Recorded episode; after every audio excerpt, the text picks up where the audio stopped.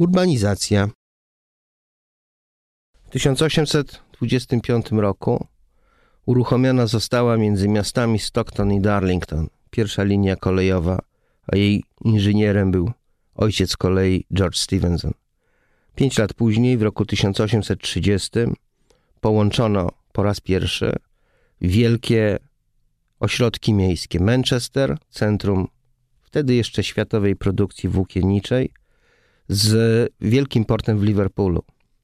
Kilka lat później, dosłownie kilka lat później, kolej została przeszczepiona najpierw do Europy, a następnie na inne kontynenty.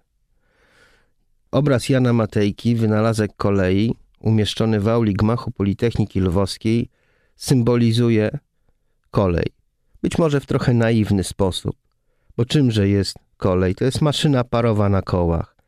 To jest związek ognia symbolizowanego przez mężczyznę i wody symbolizowanej przez kobietę. Efektem tego jest owo małe dziecko ciągnące wózek po szynach, czyli po prostu para.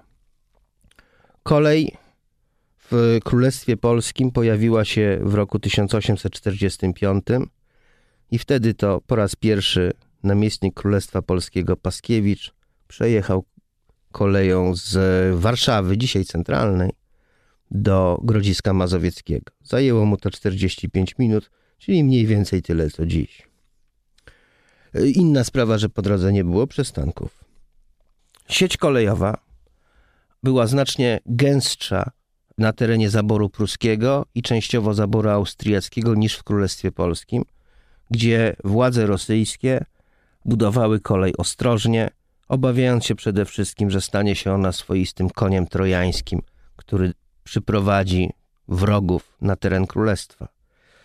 Rzadka sieć kolejowa spowodowała, że królestwo było dziwnym terenem. Z jednej strony wielkie przemysłowe miasta jak Warszawa i Łódź, a z drugiej strony wsie nie mające właściwie kontaktu z e, sąsiednimi regionami.